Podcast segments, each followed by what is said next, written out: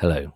Welcome back to the Untitled SEO podcast by YesEO. I'm your host, Andrew Laws. I am the chief human at YesEO, and we have an honoured guest today. So, honoured guest, would you like to introduce yourself? Hi, I'm Chris Green. I'm a senior SEO consultant and uh, I guess long time uh, messer abouter on the internet. I kind of made a career doing SEO, tinkering, and, and playing with stuff, and uh, feel lucky and bemused that I get to do this as my job. A long-term muckabouterer. Um, for the listeners, Chris and I have known term. each other. Yeah, we've known each other. But we've known each other for some time, um, and I've always been really interested in the the angle at which Chris approaches SEO. There, there's a lot of kind of assumed approaches to SEO in, in in our world, in the world of SEO, and each time I've seen uh, Chris, for example, a write up that you've given where you've given a talk somewhere, or just the titles of some of the things you've written and things you've been involved in, there's always something there which I think is quite interesting.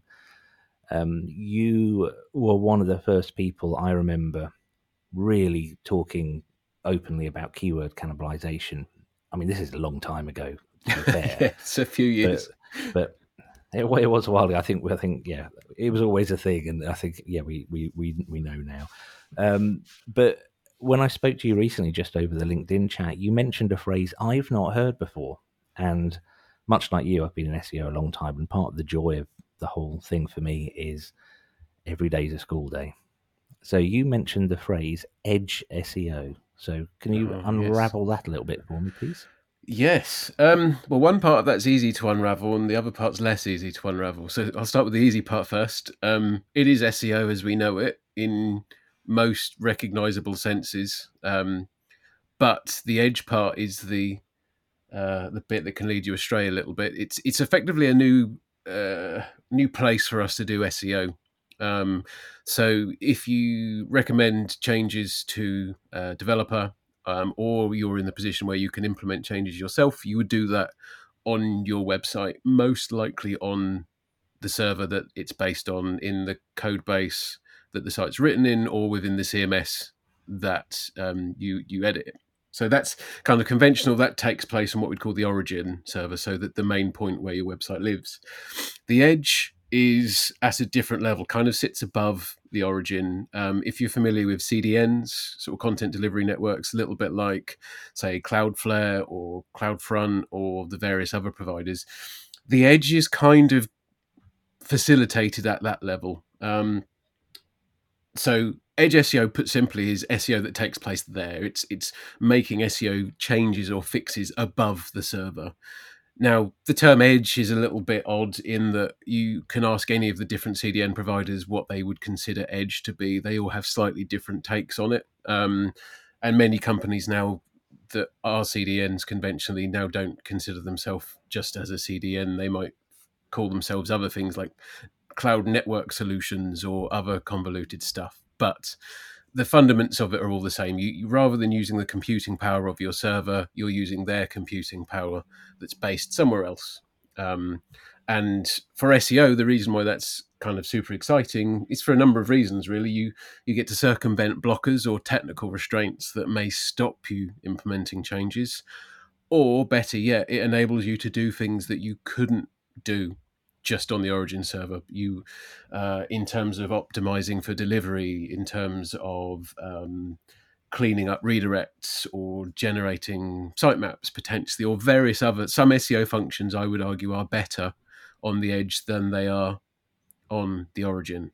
So it's kind of a wild new world of opportunity whilst at the same time almost being painfully similar to conventional seo uh, as I just said. It's just kind of just take it to a different battlefield. Basically, I think that's the.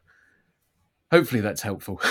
it, it, absolutely is. So, so to kind of clarify it further, is sure. this a technology that that you can use with you know CMSs that are fairly ubiquitous at the moment, like WordPress or well, it's WordPress really. yeah, yeah. So WordPress. So um, if your CMS sort of acts independent of any of the CDNs, then then yes, in short. So WordPress, uh, Drupal, things like that can can interface well with it. So the most common or the easiest barrier to entry would be WordPress install um, with Cloudflare. So Cloudflare, their free tier will let you sort of help protect your website against malicious attacks. Also has lots of lovely one-click like optimization options that can help sort of speedy delivery of your website to the users. Um, but more recently, Cloudflare have been adding things like redirect management, for example. So you could have your WordPress blog, but say you wanted to um, add some redirects in. Well, you don't have to add that at the WordPress level. You could add that at Cloudflare's level, for example, um, or uh, you can even sort of deploy files or other changes straight to Cloudflare, circumvent WordPress altogether. Um, I think uh, some reasons you might do that is if you're doing any SEO A/B testing, for example. So WordPress doesn't do that kind of thing very well out the box, whereas something like Cloudflare or another edge provider could let you do that. So they work really well in tandem, um, depending on what you want to use it for. So we're, we're talking more about the the more tech side of SEO. So it's not so much you know the, the, the words and the pictures; it's the delivery of those things. So I can see Uh, with, with my sort of limited technical understanding that if you are managing a redirect in Cloudflare, then it's going to be done by by well, by DNS, I'm guessing, or, or or something that's a level above the actual files on a server being served. Yes, yeah. The the real optimization for say redirects on the edge is you never request that from the origin server. So user connects to, in this instance, Cloudflare it sees the destination and it serves you the redirect right at that point on the edge. So m- to most users, that'll almost be an imperceivable difference. But say you've got a 10 year old installation of WordPress that's really unoptimized, say you've got far too many redirects in there already, and just your application, you know, WordPress just takes long to load.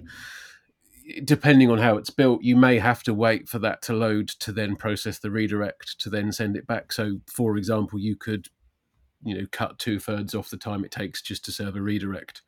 Or if you've got a chain of them. So again say it's you know the site's existed for 10 years you've redirected a page from a to b to c to d to e. You hit a in the sequence and you've got to wait for wordpress to redirect you between all of these different destinations before you finally get your your working page. On the edge one of the things we've done is flattening redirects. So you don't have this chaining or this hopping between pages. You just hit the edge of the network, it goes, ah, you want this page, we're going to serve you it, or serve you the the redirected version. So it's on that side, it's that's a as you said, like an entirely technical kind of reason for doing so, and the people that benefit from that are larger, older sites. So, you know, if you're saving 900 milliseconds on a redirect and you have a 20 page WordPress website and you sell local services to people within a 50 mile radius, it's probably not something you'd get too excited about. If you're serving those redirects millions of times a day, that has a real kind of tangible impact on how Googlebot sees your website, but also on costs of just hosting and various other things. So that's one that I'd say is like an entirely technical, kind of fairly hardcore technical implementation. But it can sometimes be content as well. So you can use um, uh, workers on Edge, or you can you can essentially um, code workers in JavaScript to do things like run a find and replace on the page. So whenever you see this link, change the anchor text to be something more optimal. For example, it would run it automatically. You'd already have built or written the code that would do that. Um, and what it's doing for the users and for Google, they're seeing a different, more optimized link, but without you having to have made that change uh, on the origin. So that could be dynamic, for example, that could change in various contexts, or it could just be possible where it might not have been. So still quite a technical thing, but it, it can impact um, your on-page elements um, depending how you want to do it. I, I, can see that, that this is a technical thing, and you know, in ye olden days of SEO, having a website that worked was, was sometimes enough to rank. I mean, I'm going back to well, last century, so I, I, see this very much as a natural progression. It, it's it's kind of an obvious, not really a destination because we're never going to reach like SEO nirvana, but it, it seems mm-hmm. like quite an obvious step along the way because we've been we've seen so many times over the last twenty odd years that any optimizations that improve user experience and ultimately reduce tech debt, you know, reduce the amount of oomph you have to put in how your website runs, generally are are well aligned with with yeah. what Google likes to rank essentially. So it makes a lot of sense. I mean, in a way, it worries me for the smaller the smaller companies who may not have the budget to in, invest in something like this because you know one of our, one of my things has always been democratization of, of SEO knowledge, and I don't think I've heard you use that phrase, but just the way you share.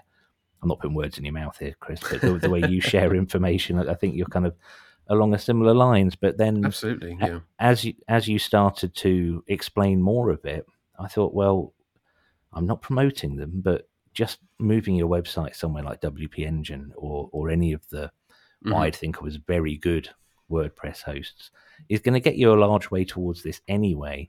And the mm. the other reason I changed my mind about it it, wor- it worrying me for small businesses is that we also see quite regularly in SEO that if you make more of an effort than your competitors, you'll outrank them. That's a massive simplification, oversimplification, but but generally I, I, think I'm just celebrating awareness. I, don't, don't, really, I haven't really got a point of where I'm going here. I'm just sort of, I'm, I'm using yeah. you for counselling now, Chris, and just sort of getting it all out.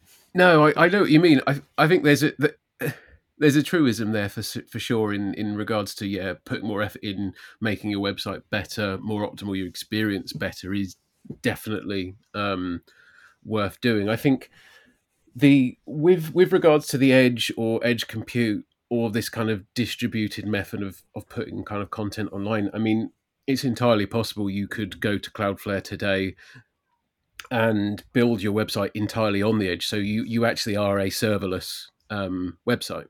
Now, if you're a small business, a serverless website might be all you need. Um, so it's just hosted or, or, lives on the back of Cloudflare's distributed network, um, which is relatively inexpensive relatively easy to use. I say relatively. I tinker with this stuff. I'm not mm. an engineer, but I, I can make it work. But the um, the stuff that so of, of the different edge providers, so you you've got this kind of spectrum. So on the one end, I'd say Cloudflare have positioned themselves very intentionally at this accessible end. So you know, just just moving your DNS to Cloudflare protects you from stuff, can optimize delivery. And for some businesses, that's all you'll ever need to do, but you will get some of that sort of overall benefit of doing it. Now, you can then go into the more um, complex end of things. You, you can start writing your own workers, doing some more complex stuff if you so wish. And again, it's reasonably accessible from, from like a budgetary point of view whenever you're using workers or any of this computed edge stuff, it tends to then cost. So, you know, if you are a small business that gets a large amount of traffic, for example, you you may find some sort of cost prohibitive factors there. But if we kind of then take a step away from Cloudflare to like the extreme end of the spectrum, and we look at um, Akamai or Fastly, who kind of much more the enterprise end, um, the the problems that they're solving, the network infrastructure that they're putting in place, they're slowly transforming like the tech stacks of major companies, major e-commerce platforms, and you know the way that people are thinking slowly is actually this doesn't need to sit on our servers anymore. This could go and live somewhere else, and it would be cheaper and quicker. And if we need to upgrade it, we don't need to upgrade our our setup. We're upgrading someone else's. So, I think the the opportunities and and what people have to gain from it is yeah very very different depending on on where you sit um, in the overall kind of scale of things. I'd say um, the most likely implementation of Edge on smaller businesses, or if you're thinking you're an SME or a small business, is um, where I need to make some changes and I just cannot do it on my platform. I have to do it somewhere else. The Edge is another option. Now, I'm not saying that's the best option. That sounds like a hack or a hot fix, but that is a solution. So I think you know, think back to my days primarily in agency. I'd make recommendations to small businesses. Their developers could never couldn't or wouldn't um, make the required changes. So for me, something like an Edge platform where I could come in and just, you know, just change some title tags or some links in some menus or something like that is is a very attractive prospect. Um, so you know, I, I, I, would say there's there's definitely a lot of health warnings around that, and I'd say in like an enterprise situation, hot fixing stuff on the edge to circumvent the devs or engineers that are running like the main code base is actually quite an unpopular and probably not great thing to do. Um, yeah, it kind of it alienates people slightly. so how you utilize it and how you get the best benefit out of it does it does depend. I would say for me, if I could characterize a lot of my career, it's kind of like well, the problem, the, identifying the problem is actually pretty simple. I'd say 95% of cases, like it's clear what the problem is. It's that path to implementation is often really difficult. Um, yeah. And whenever I'm sort of teaching or, or, or workshopping with anyone, like the, the key thing I drum into people is this stuff doesn't do anything until it's live like the content that we've written, the keyword research, the technical audits, like until this stuff is reflected in the code that Google is crawling, it means very little. Um, and whether the blocker is my fault or somebody else's, if I'm the one giving the recommendations, it still reflect. I, I can't get the result I want until I can get over this like implementation gap. So, um, the the initial excitement around Edge is this implementation gap gets smaller, or I have a new weapon in the arsenal, and and sometimes actually, if you just go to a team and say, well, look, we can do this using you know your Akamai service, and we can write a worker they usually don't want to do that, but very often just being told there's another workaround or it is possible can sometimes spur people on to making the change the right way. So it's another tool. I don't think it will, it's not mainstream at the moment, and I think it will take years to become so. I think until websites become serverless as a more common um, occurrence, um, this is more fringe cases, web optimization, other sort of elements. It won't be. I don't think it'll ever be the dominant method. Um, but I don't see that as being a problem either, because as, as, you sort of said, it is quite a niche application in so many ways.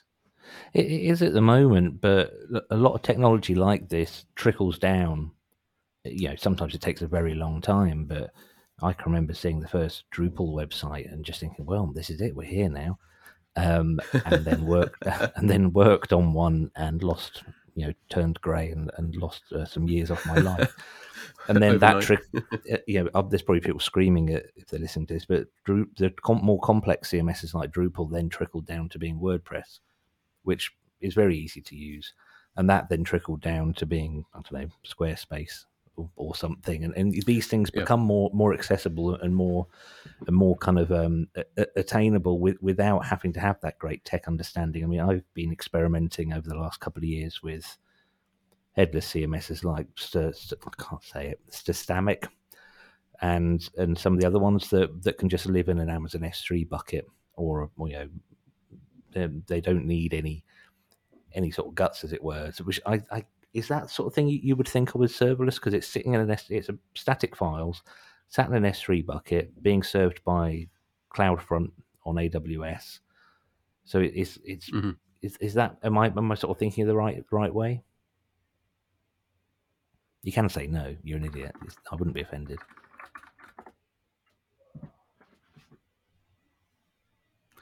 Okay, I've got a text message here from uh, Chris saying his connection is uh, is struggling a bit.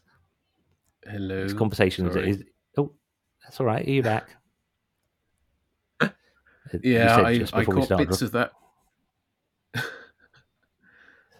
Sorry, I was I was just sort of uh, trying to think think it through into sort of perhaps brands or names that people have heard of. So I was thinking I, I was mucking around with Jekyll and Stastamic, which are headless CMSs where you, you, you bung the files in Amazon S3 bucket on AWS and then serve it using Cloud CloudFront and Route 53. Um, I'm not sure that's quite what you're talking about, but I'm sort well, of trying to bring it into into a way that I understand. Yeah, it is broadly. I think the um, the the ethos is there. I think it's the the networks that everything's distributed on that's the kind of the key, um, and it's that difference of you know your origin, whether it's a, a dusty server cabinet in one place or whether you got it from a data center, or you know, it's it's that difference of piggybacking on someone else's architecture, I guess, to to kind of help benefit from that. So yeah, absolutely. I think just coming back to what you're saying around, you know, Drupal trickled down into WordPress that trickled down into other things. So um, one of the things that I'm hugely excited about in general, and and the, the link to edges there, I'll come back to it in a second, but is things like Wix or other services actually becoming better. Um, and you said right at hmm. the start, like the democratization of this kind of knowledge, democratization of the web. As much as I love WordPress, I've fallen out of love with it over the last couple of years because for the vast majority of people that I've worked with, it's still too complicated.